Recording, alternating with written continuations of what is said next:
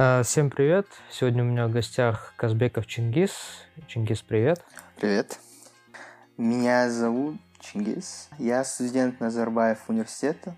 Третий курс компьютер сайенс, программирование. Работаю в стартапе Recruit AI. Живу в Астане.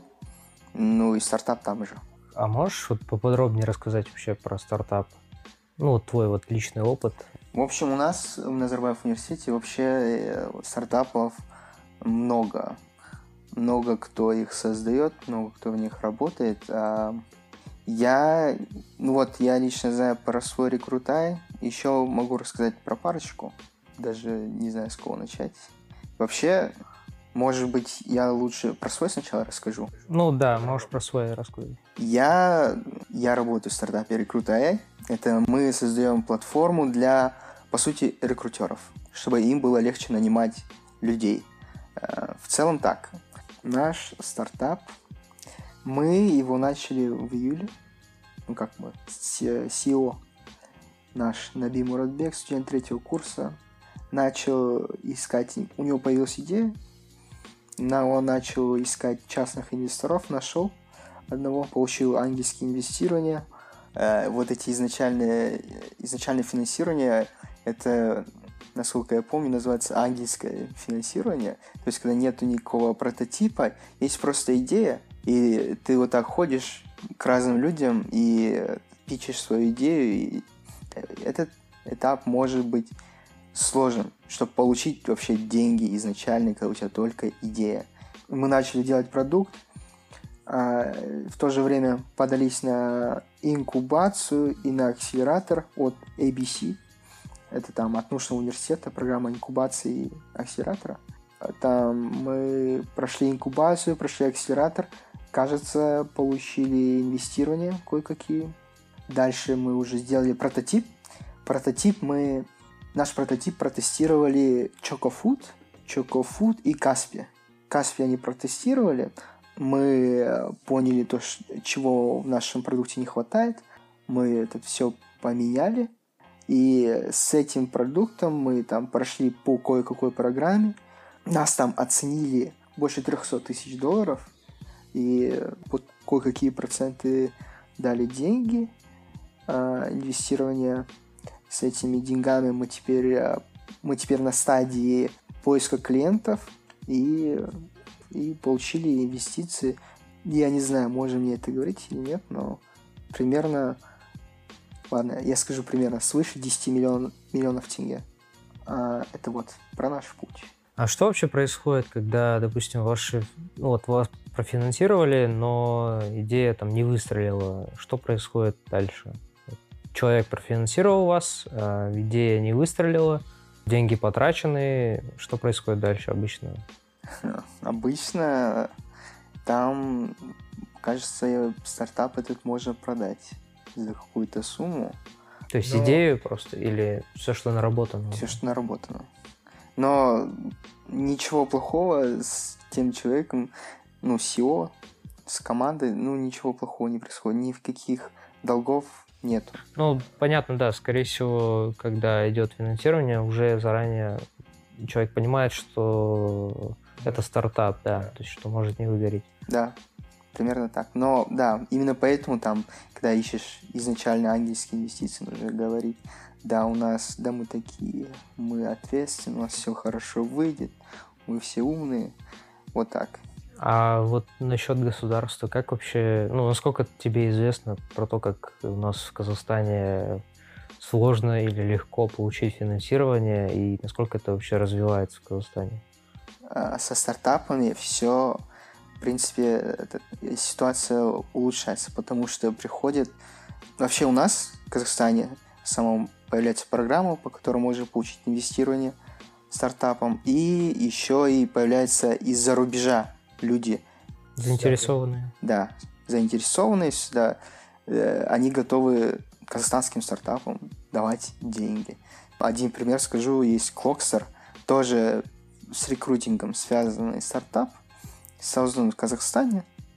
Там год они над ним работали, и в итоге сингапурские инвестора дали им 750 тысяч долларов казахстанским стартаперам. А у них до этого, по сути, насколько я знаю, даже продаж не было. Хотя, может быть, были, но минимальные продажи. И у них был продукт какой-то, ну, прототип, может быть, так сказать. И вышли, благодаря этим деньгам, вышли на международный рынок, на Сингапур. Это, это круто. Вот. А по казахстанским программам у нас есть там акселераторы.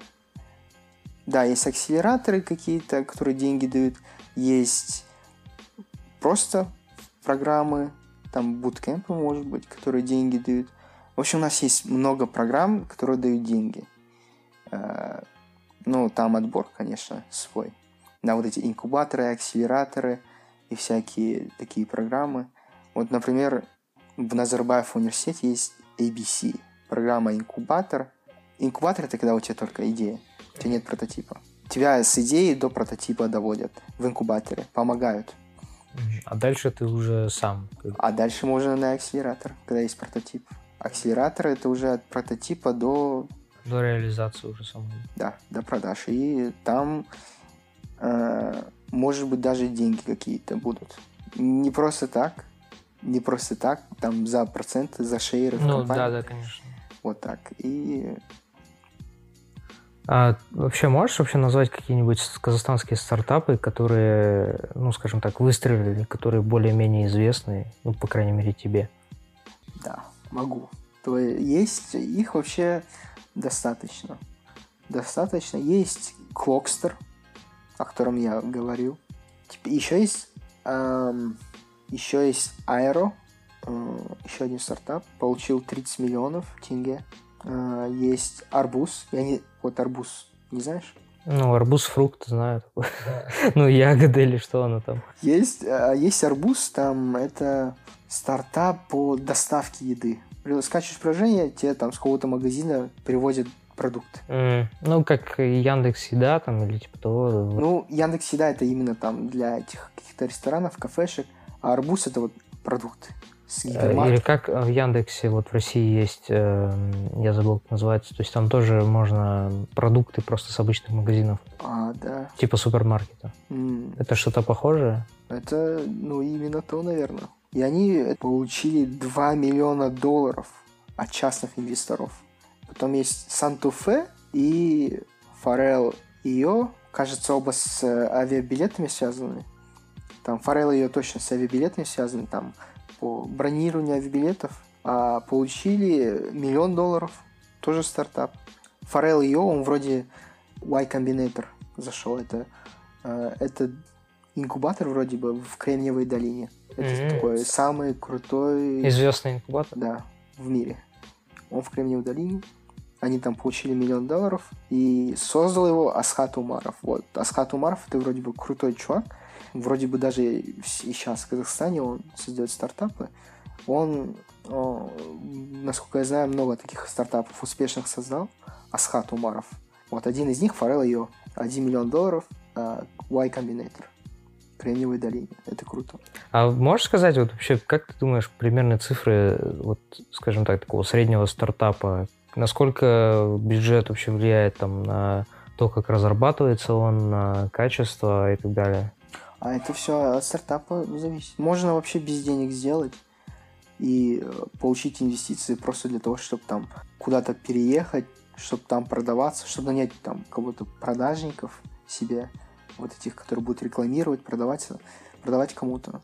Это все зависит от того, какие у тебя люди в стартапе, какой, какая сама идея, что она требует. Словно, должен ли быть там сильный маркетинг или нет? Маркетинг, вот, мне, у нас, в общем, SEO наш Сион, как сказать, жесткий продавик, наверное. Такой он очень умеет хорош. продавать. Да, очень, он умеет продавать, он, он, он знает это, он знает людей, поэтому у нас отчасти все так хорошо идет, то, что мы получаем инвестиции, то, что мы там пилотировались у Каспи, у Чокофуд, это такие топовые компании в Казахстане.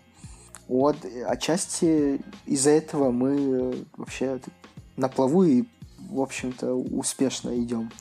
То есть, ну, если ты там какой-то просто программист с апкой, но никого не знаешь, и у тебя язык не подвешен, ну, тогда, может быть, кого-то нужно в тиму позвать. Может быть, кого-то нанять под проценты. То есть даешь шейры, а он продает.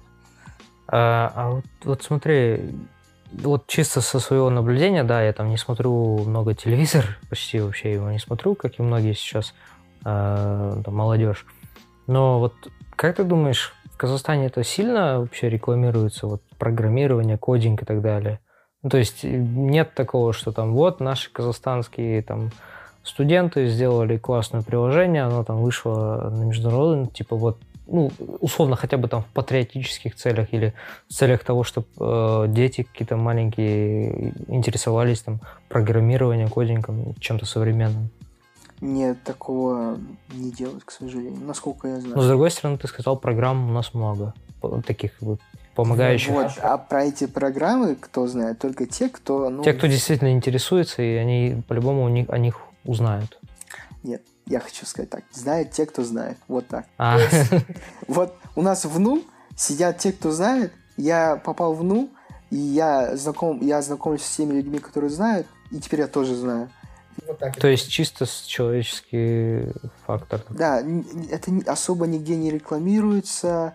Там, не пропагандируется. Люди, люди не знают об этом, наверное, вне там какого-то каких-то университетов определенных. Ну да, вот э, до вообще встречи с тобой я даже не задумывался вообще о такой целой сфере, скажем так, стартапов в Казахстане. Я вообще думал, что у нас это в каком-то там, возможно, зачаточном состоянии.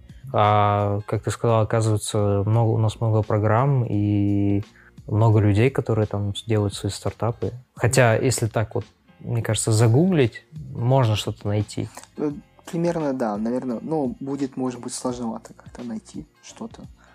Ну, хотя не сложновато, но там что-то определенно может быть сложно найти. Но, да, вот, ты не знаешь, чего ты не знаешь. Вот в какой-то момент просто тебе что кто-то рассказал, и ты такой понял, а так можешь? Оказывается, есть такое. Оказывается, есть такое. Так можно. Можно создать стартап без проблем, получить инвестиции, инвестиции без проблем. Можно выйти на международный рынок. В принципе, тоже, ну, там сложно, может быть, немножко. Ну, тоже не особо сложно. Я сказал сложно и не особо сложно, да? Нормально. Вот так как-то. Нормально. И я думаю, вот у нас, у нас это так, Казахстане. Если ты знаешь правильных людей, ты начинаешь узнавать о каких-то возможностях, которые, о которых там другие не знают. Ну да, у нас, это, вообще... это у нас заведено, в принципе. Так, да, вот так. Знать правильных агашек и так далее. Вот. И, ну, я вот, например, учился в колледже, я ну, вообще не знал, что можно где-то там в Гугле стажироваться, в, в Фейсбуке стажироваться. Я думал, даже если это можно, это как-то... Очень, очень... сложно, да. да. Это нужно вообще там сильно много времени тратить. Да, да. Попал в НУ, там я понял, как, что вообще это можно. У нас там в НУ кто-то там ездит на стажировки каждый год, несколько человек э, стабильно и, на эти стажировки. И, в принципе, это не очень-то и сложно. Там просто нужно кое-что поделать, кое-как подготовиться, кое-что пройти.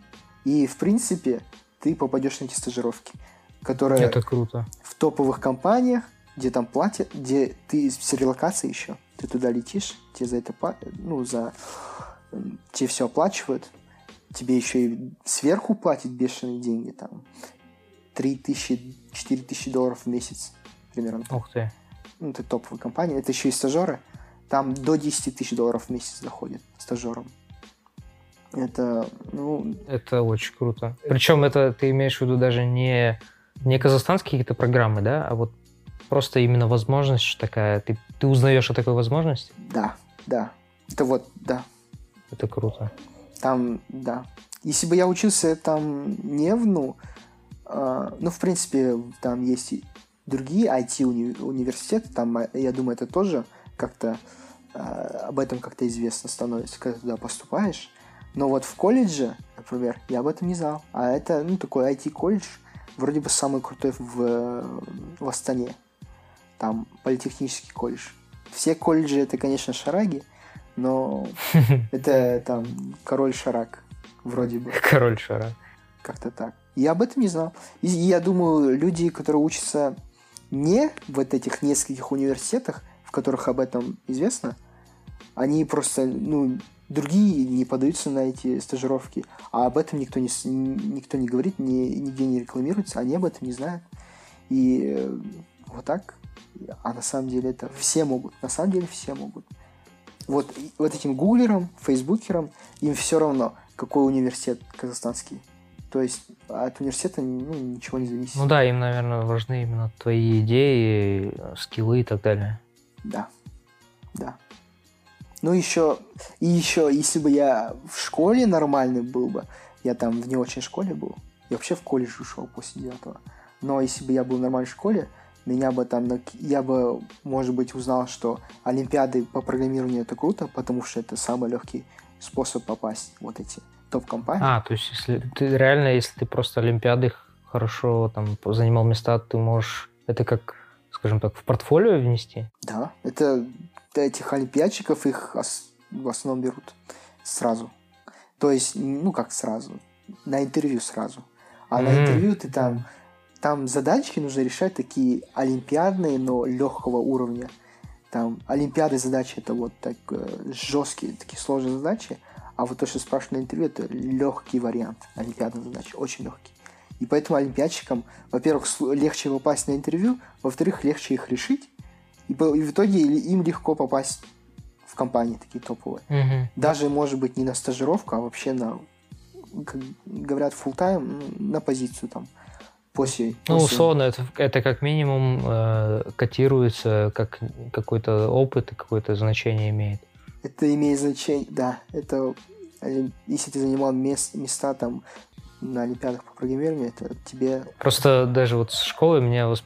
Олимпиады воспринимались как-то очень несерьезно. То есть я, ну, я понимал, что там, да, ты можешь дойти до, условно, региональный уровень, потом там международный, но все это казалось мне таким вот, типа, ну да, я получу грамоту, окей, может там какой-то денежный приз, а, а дальше что? Типа, я вот почему-то не задумывался, куда эти люди дальше идут, с чем, куда они могут с, с этим пойти.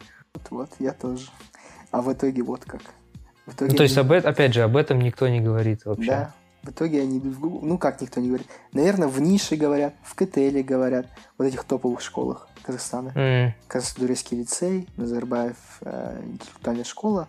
Там, наверное, говорят то, что вот, нужно на Олимпиады идти, потому что там дальше ты идешь в Google, Facebook, такое. Или в топовые университеты. А, а у нас в школе, у нас даже, я, я был на Олимпиадах, но там, вот, как ты говоришь, я серьезно об этом вообще не думал. Просто, ну, Олимпиада, Олимпиада, зачем мне идти? Ну да. Ну так, как-то так. Но Олимпиады, конечно, не все такие. Там нужно на хотя бы на уровне этой страны какое-то место занять. То есть третий по стране. Ну да, да, такой, да. Ну так. Но все равно. Олимпиады это в мире программирования хотя бы это ну легкий шанс попасть в топовые компании. Вот так. Это круто. И вот даже не задумываешься об этом, не знаешь. Потому что не знаешь правильных людей. Потому что так устроено у нас в Казахстане.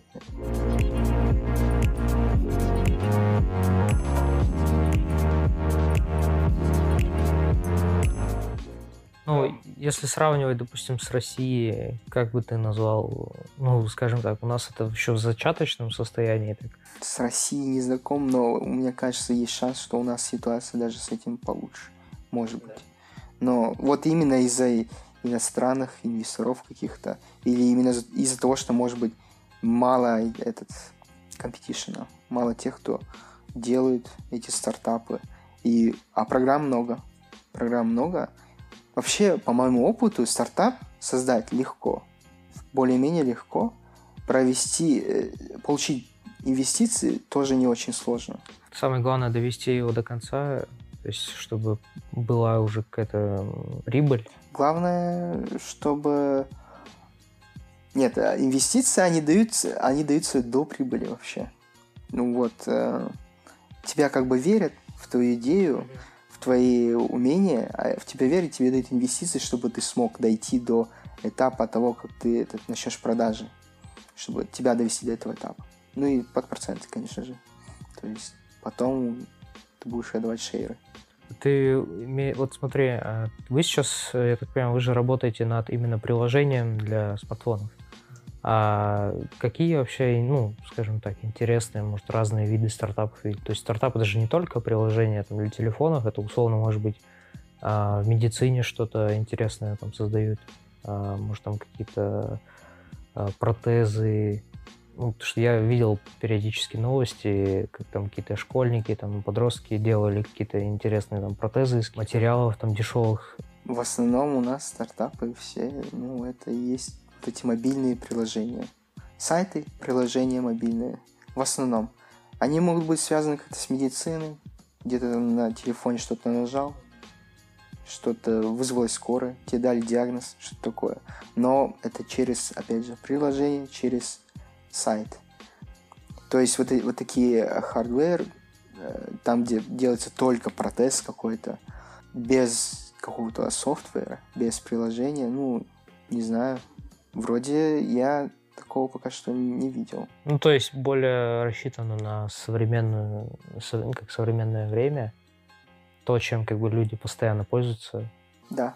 И, ну, еще и эти приложения, это легко делать. Там можно за ночь, за две ночи, может быть, написать какое-то приложение, прототип одному студенту без каких-либо денег и все. А там для хардвера нужны какие-то запчасти, э, скиллы, которых, ну, не знаю, я, много, я немного видел людей, у которых есть скиллы какого-то связанные с хардверами. Там что-то, чтобы что-то человек умел собирать каких-то. Ну, сейчас э, сильно развивается именно вот э, программирование, кодинг да. и так далее. Да. Такой вопрос. А как вообще ситуация стоит именно с конкуренцией? Вот, э, допустим, возьмем ваше приложение. Ну, то есть, когда вы создавали вообще, ну, разрабатывали идею самого приложения, вы же по-любому проверяли э, имеющиеся уже аналоги и так далее. Как вот с конкуренцией идут дела? Эм, это с конкуренцией у нас проблем в Казахстане именно нету, потому что, ну, на стадии идеи там уже проверилось, есть ли конкуренты, а конкурентов нету. Вот так. Поэтому, ну, вот так. У нас нет конкурентов. Я не знаю, как еще сказать. Там есть, э, когда вам уже дали инвестирование английские, там уже, когда нужно пилить прототип, из идеи превращаться в прототип, там идет процесс, как мой CEO сказал, каздева. Я не знаю, почему каз, наверное, потому что именно в Казахстане, но ты смотришь на рынок казахстанский. Смотришь на рынок казахстанский, вообще смотришь на рынок, твой релевантный рынок. То есть у нас маркет этого рекрутинга. И мы смотрели, какие они использовали эти решения, э, на, насколько они были хороши, там, и насколько, и чем наше, наше решение может быть лучше этого решения, и какие боли мы вообще можем решить. И вот это такой этап КАЗДЕФ. Но у нас конкуренции в Казахстане особо нету. Там у нас рекрутинг не особо... В плане автоматизации рекрутинга у нас не очень развито. Можешь вот поподробнее сказать вообще про приложение? Ну, в чем суть в чем суть? Мы даем платформу для рекрутеров, чтобы э, мы решаем несколько болей. Автоматизация э, этих сбора кандидатов, сбора откликов от кандидатов. То есть они все подаются через нашу платформу, не напрямую через рекрутера. Обычно рекрутер там сам смотрит, сам там принимает как-то все заявки, там смотрит резюмешки, а, а так они все проходят через нас, через нашу платформу. Рекрути... Кандидаты должны писать нашу платформу, отвечать на какие-то вопросы, сдавать резюмешку, свои данные прописывать. И это идет там в личный кабинет на сайт рекрутера. У него там будут вот эти все отклики, которые там удобно для него показаны. И еще у нас есть, это вот ну, вообще, во, во многих стартапах там используется машинное обучение или искусственный интеллект. По-простому. Да. Ну, у нас вот есть э, такая часть искусственного интеллекта, где мы этот резюме оцениваем с помощью искусственного интеллекта, с помощью машинного обучения. То есть не, не рекру... там обычно рекрутер смотрит через все резюмешки, вообще все, а их может быть тысячи. Ну, не один рекрутер, конечно, несколько. Но все равно тысяча резюмешек это все равно много. Это все равно э, человеческие силы, человеческое да. время, да. Да. А так мы через машинное обучение смотрим, насколько релевантно резюме к вакансии, к описанию вакансии. Смотрим, насколько сам кандидат э, хорош, насколько там на его опыт, на его скиллы. И вот так даем оценку от 0 до 100. И там на сайте оно все сортируется по оценке. То есть рекрутер может смотреть не все эти резюмешки, а проверить просто там первые, те, тем, те которым наш, этот, наш алгоритм дал самую большую оценку, нескольких. И вот пока там не найдет самого лучшего, может так. Может вообще довериться системе, там, отклонить тех, у кого там меньше 50% оценка. Что это такое? Ну, это очень упрощает жизнь рекрутерам. Там им нужно смотреть резюмешки уже не тысячи, а, не знаю, 50, 40, где-то так. А вот как ты считаешь, вот, скажем так, с этической точки зрения, насколько это, если так можно выразиться, правильно? По сути, возможно же такие, может быть, кандидаты, если бы с ними там разговаривал условно человек реальный, возможно, человек действительно в нем что-то увидел. А, то есть понятно, что это все основывается там на резюме, на, там, на тексте и так далее, машинное обучение. Э, как ты думаешь, вообще люди будут охотно прям на эту платформу вообще выкладывать свои резюме и так далее? Или как это работает? Ну, у них выбора нет, во-первых, у кандидатов. Э, то есть рекрутеры, они скажут, подавайтесь через эту платформу, Ага, кандидатам придется, если они хотят податься на эту вакансию, придется через эту платформу подаваться. Вообще, я говорю платформа, на самом деле через Telegram-бота нужно подавать, если что. Ага. Насколько этично, ну, э, вот насколько этично, ты говоришь, то, что если бы, канди... если бы рекрутер с ними поговорил, что-то бы в них нашел, да, в этих кандидатах? Ну, условно, да. Понятно, что там очень много кандидатов, может быть, всех их не, ну, со всеми не поговоришь, не проверишь, и это все сделано для автоматизации. Ну вот, э, я так понимаю, что, предположим, в будущем примерно так все и будет. То есть более автоматизировано, скажем так, боты будут сразу выбирать людей, этих отсеивать, этих принимать и так далее. Ну, это уже сейчас так и происходит. Например, ну, у Гугла там некоторые резюме отсеиваются не человеком, а ботом, каким-то парсером, который не находит ключевые слова и все, уходит это резюме. Потому что ну, у Гугла там несколько сотен тысяч. Да, там очень много. Да. И, ну, этич, с этической точки зрения... Ну, это бизнес, как бы. Вот с этической точки зрения существующие решения, они не более этичны. Я, так, я могу так сказать. Ну, уже э, там без участия людей, а, без участия рекрутеров отсеивается а, ну да, ну, то есть ты имеешь в виду, что такое уже есть, в принципе, в целом ваше приложение у нас просто более, отличается. У нас более умное отсеивание, то есть через э, artificial intelligence, машинное обучение.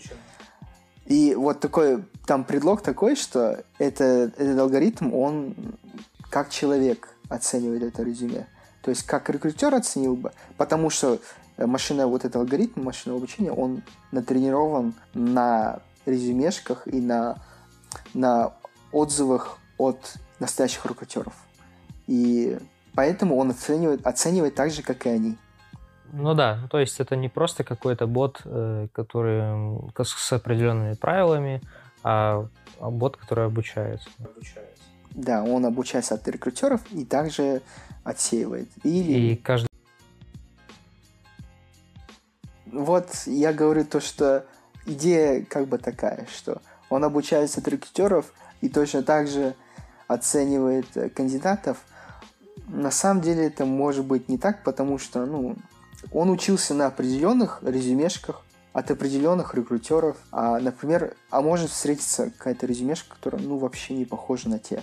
Да, вот я об этом говорю, что, допустим, реальный человек, он бы оценил какую-то там, ну, условно, творческий подход человека, возможно, или какой-то там интересный да. текст, а, и этого человека просто... То есть в каком-то смысле машина будет стандартизировать определенные параметры, а, и все чуждое, все не такое похожее, как э, среднестатистически подходящий человек, оно будет отсеиваться. И то есть эти люди будут вне как бы, соревнования вот этого. Да, да. И, ну, и у каждого рекрутера, у каждой компании могут быть свои собственные какие-то требования. И там она, э, машина обучения, алгоритм обучился у определенных рекрутеров, у которых свои требования – а вот рекрутеру другому, компа- другой компании, там нужно, чтобы человек был, например, общительный, какие-то лидерские качества были. А алгоритм обучился так, что лидерские качества не так важно. Не так важно, как там э, умение, какие-то скиллы в бэкэнде, фронтенде, там какие-то ключевые слова. То есть э, в будущем, скажем так, приложение сможет прям подстраиваться под каждого рекрутера или как это будет? Но... Или под каждую именно вакансию определенную. То есть здесь нужен такой человек, здесь нужен такой человек. Ты просто выбиваешь параметры, и он тебе ищет подходящих людей. Это хорошая идея. Ты об этом как раз сейчас и говорил, что одному рекрутеру нужны одни э, люди, второму другие, с разными, скажем так, скиллами. Я описываю вот проблему, то что разным рекрутерам нужны разные, у, у разных рекрутеров разные требования, а машинное обучение, вот алгоритм ML, он обучался у определенных рекрутеров, у которых определенные требования. Получается, не очень гибкая, не очень... Да, то есть он обучается не на том, а на, что, на чем нужно обучаться. Да, иногда. И э, это, да, одна из проблем, которую, вот как ты сказал, так, может быть, можно решить. Ну, в условном будущем. В условном будущем, может быть, как это можно решить. Но, да, у, вообще у ML там всегда такие ограничения. Так его обычно люди как-то говорят об этом, искусственный интеллект, как будто это что-то действительно такое близкое к интеллекту, что-то похожее на интеллект. На самом деле там, я вот видел новость, где этот, там натренировали, этот, натренировали какую-то э, ML, чтобы она различала между цветами и айподом, а потом взяли, налепили на цветок там надпись iPod, и она ну, то есть э, обмануть легко очень. Да, это очень такое, очень глупые эти алгоритмы э, иногда. К интеллекту настоящему, мне кажется, не очень близко. Точнее, совсем не близко. Многие на самом деле об этом говорят. Многие люди, которые разбираются в этом.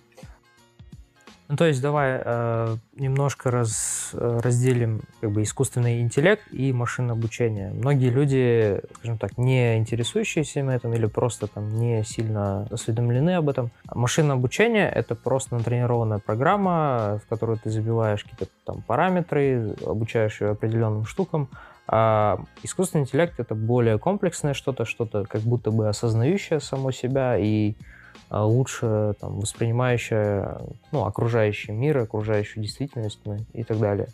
Ну, то, что имитирует наш интеллект. Да, вот э, есть знаменитый такой эксперимент мысленный, возможно, ты о нем слышал, китайская комната. Для тех, кто, может, не слышал, суть в чем а, эксперимента.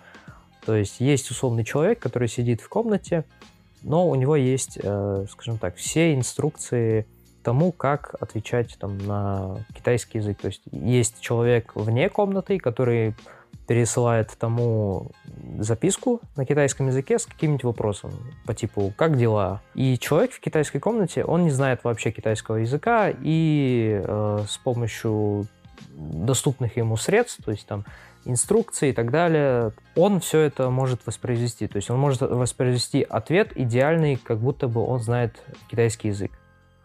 Но по факту он вообще не понимает ни один из иероглифов, он просто следует их инструкциям.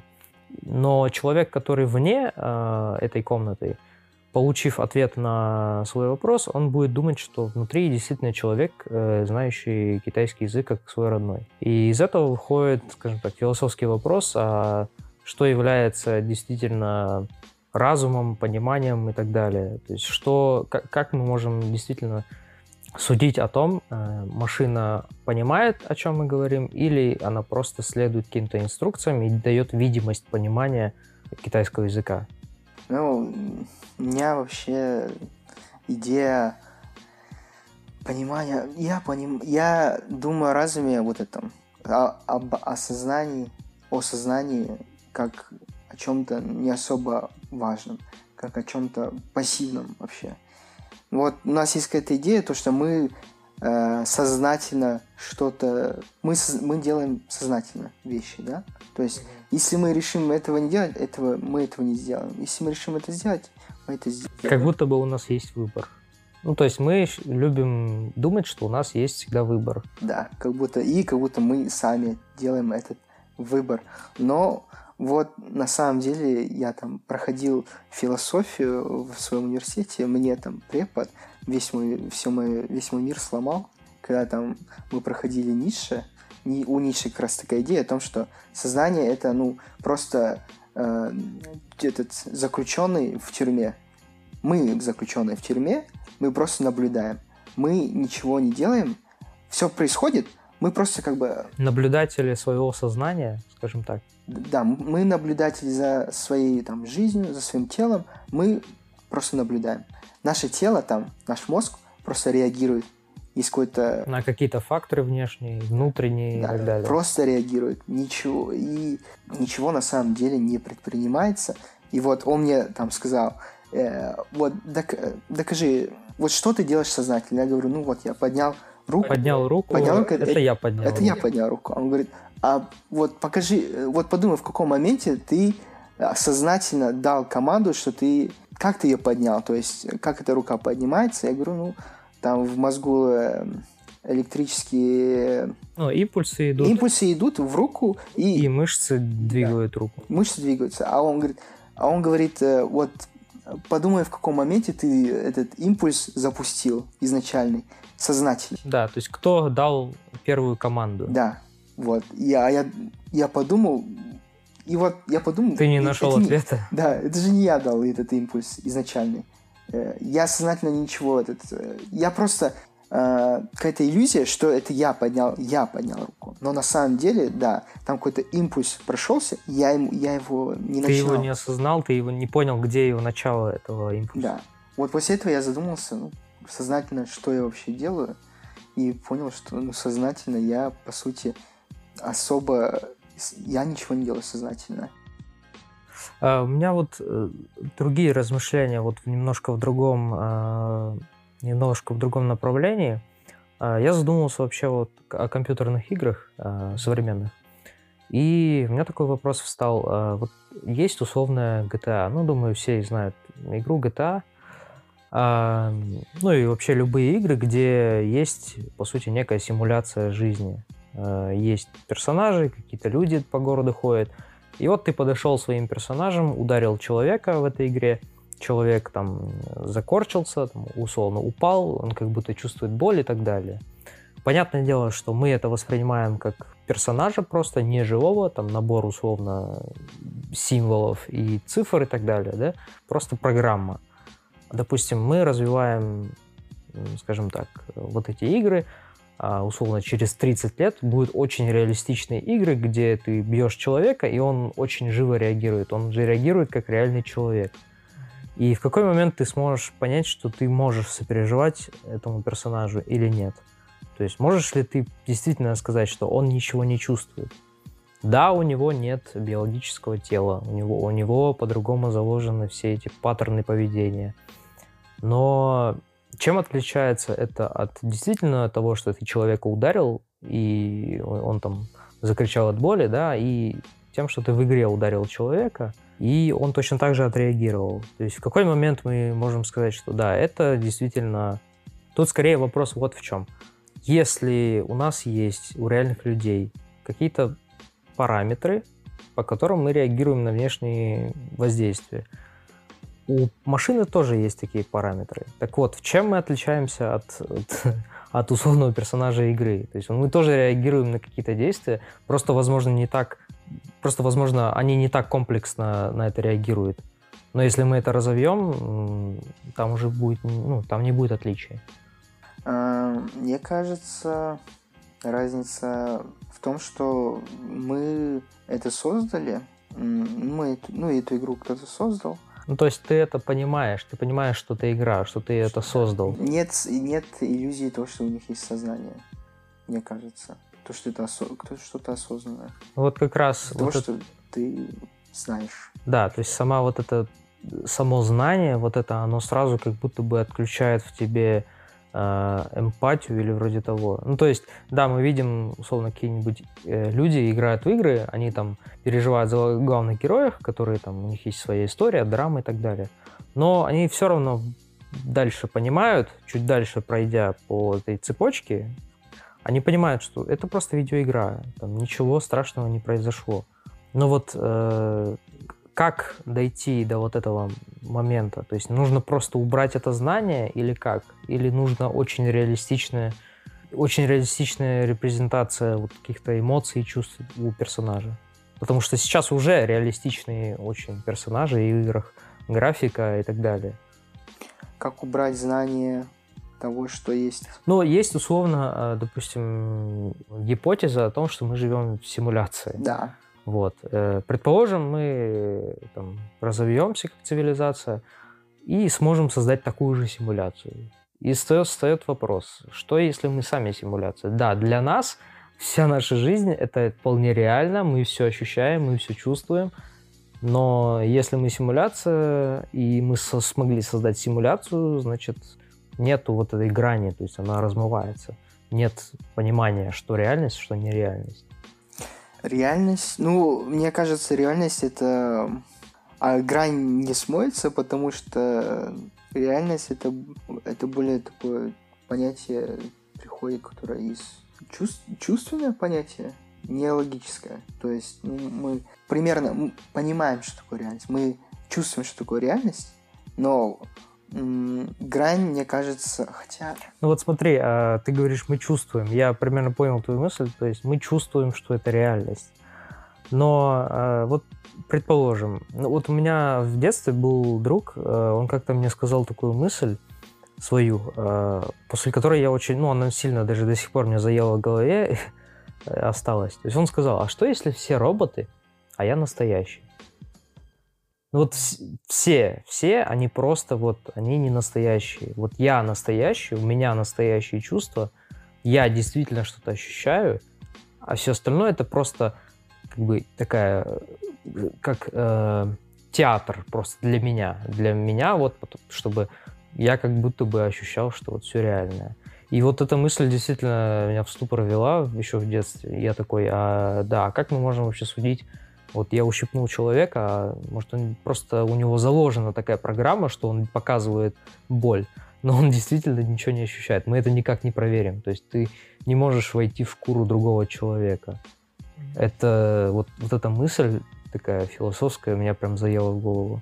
А, но приходи, и приходится так жить, тебя, э, ты об этом до сих пор думаешь? Нет, ну не, не то, что думаю, и это как бы не, там, не, не жрет меня, скажем так, каждый день.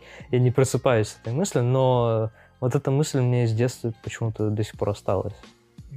То, что мне показалось, что она действительно, ну, она не какая-то неоспоримая. Действительно, каждый человек может думать про себя, что он настоящий, но мы как будто бы все настоящие, но это никак не проверишь. Это действительно Хотя, может быть, можно как-то это проверить. Ну вот как? Пока что, я думаю, мы не знаем даже способа это проверить. Ну да. Придется, ну, у меня такие мысли, даже если этот, все как бы не настоящие, это вот есть такой тест, еще один, не китайский, а этот... Тюринга? Да, вот, тоже. Если, а... там, если человек, э, он отвечает как человек, ой, Машина, если отвечает как человек. Да, но суть в том, что была, что вот как раз э, китайская комната, она в каком-то смысле опровергает этот тест Тьюринга, и вообще, в принципе, известно, что тест Тьюринга, он, его уже давно машины прошли, и они не пока, ну, оно, он не является тестом, который ты действительно можешь предложить компьютеру, и там, если пройдет его все, это сознание. Ну, машины уже прошли этот тест, и он не является доказательной какой-то базой Угу.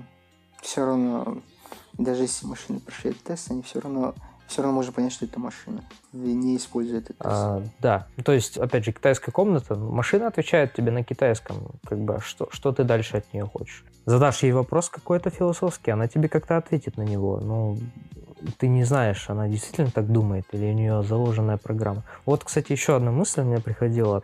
Предположим, что вот мы разовьем искусственный интеллект, и есть сейчас э, такая машина, как Тесла, которая с помощью искусственного интеллекта вводит машину, то есть все и так далее. И есть такой еще один эксперимент знаменитый с поездом, когда, на, когда едет поезд, а, есть раздел, ну, то есть разделение на два, и на одних рельсах э, лежит пять человек, привязанные к рельсам, и на втором один человек. И то есть э, вопрос в чем? Э, ты как бы нажмешь рычаг, чтобы поезд поехал и задавил одного человека, и спасешь пять жизней, либо ты оставишь как есть, либо... То есть человек поступит, поступит каким-то образом, да. Но вопрос в том, что если мы а, условно настраиваем такую программу у Тесла машины, какого человека она собьет лучше? То есть она, ей нужно решить эту, эту проблему. Вот она едет с большой скоростью, она либо собьет этого человека, либо она свернет и там врежется в каких-то других людей. Но кто, кто решает, как ты запрограммируешь эту программу? Все равно человек. Ты, yeah. ты не можешь, то есть даже если будут говорить, что это все искусственный интеллект, он сам научился, он сам решил, но, э, скажем так, обычным людям ты это ну, ты не докажешь. Все, все равно будут, скажем так, теории заговора, опять же, создаваться в будущем, что это все вы там настроили программу, чтобы условно давить китайцев только, а вот mm-hmm. не китайцев она не будет давить. Ну вот с этого тоже еще одна проблема, связанная там с расизмом, национализмом и так далее, появляется. Ну да, какой-то этической системе должен, должна следовать машина, да. И если они выберут одну, это не там не объективно не лучшая система. Вот утилитари... утилитарианизм вроде так, утилитаристическая система там э, там утверждается то, что э, жизнь двоих людей это жизнь двоих людей важнее, важнее чем, чем жизнь одна. Жизни одной. Да, примерно так. Ну, примерно так. можно сказать, что это такая математическая система. Да. Но если тут добавить немножко деталей, условно, а, как вот с поездом, если это, допустим, пять детей а, и один старик. Вот, Или да, наоборот, да. один ребенок и пять стариков, которые там 90 лет, они все равно в скором времени умрут. Но вот кто решает, э, кому жить и кому умереть? Да, там, да.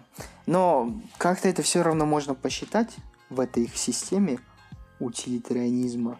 Но вот даже если э, Тесла там выберет эту систему и там будет убиваться меньше людей, чтобы сохранить больше людей – это утилитарическая система, это, ну, объективно, никто ее не выбирал как самую, самую этическую систему, самую лучшую Ну да, у нас нет стандартов этики, да. как правило. Есть там другие системы, где выберут совсем другое от того, что выбрала бы утилитарная. То есть, опять же, мы вернулись к тому, что какие параметры ты заложишь да. в машину, вот, да. под тем она и будет следовать. Да, и всегда будут другие системы э, этические, которые, под которыми машина должна была бы выбрать что-то другое, и получается, это, это действие было неэтическое под той системой, под которой... Ну да, система ценностей другая. Да, другая система ценностей. И да, это проблема.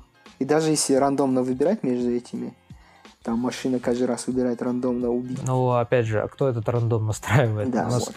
как правило, нет э, даже вот э, в каких-то простых играх мы думаем, что там есть система случайностей, система рандома, но она на самом деле не рандомная. Нет, нет универсальной рандомности.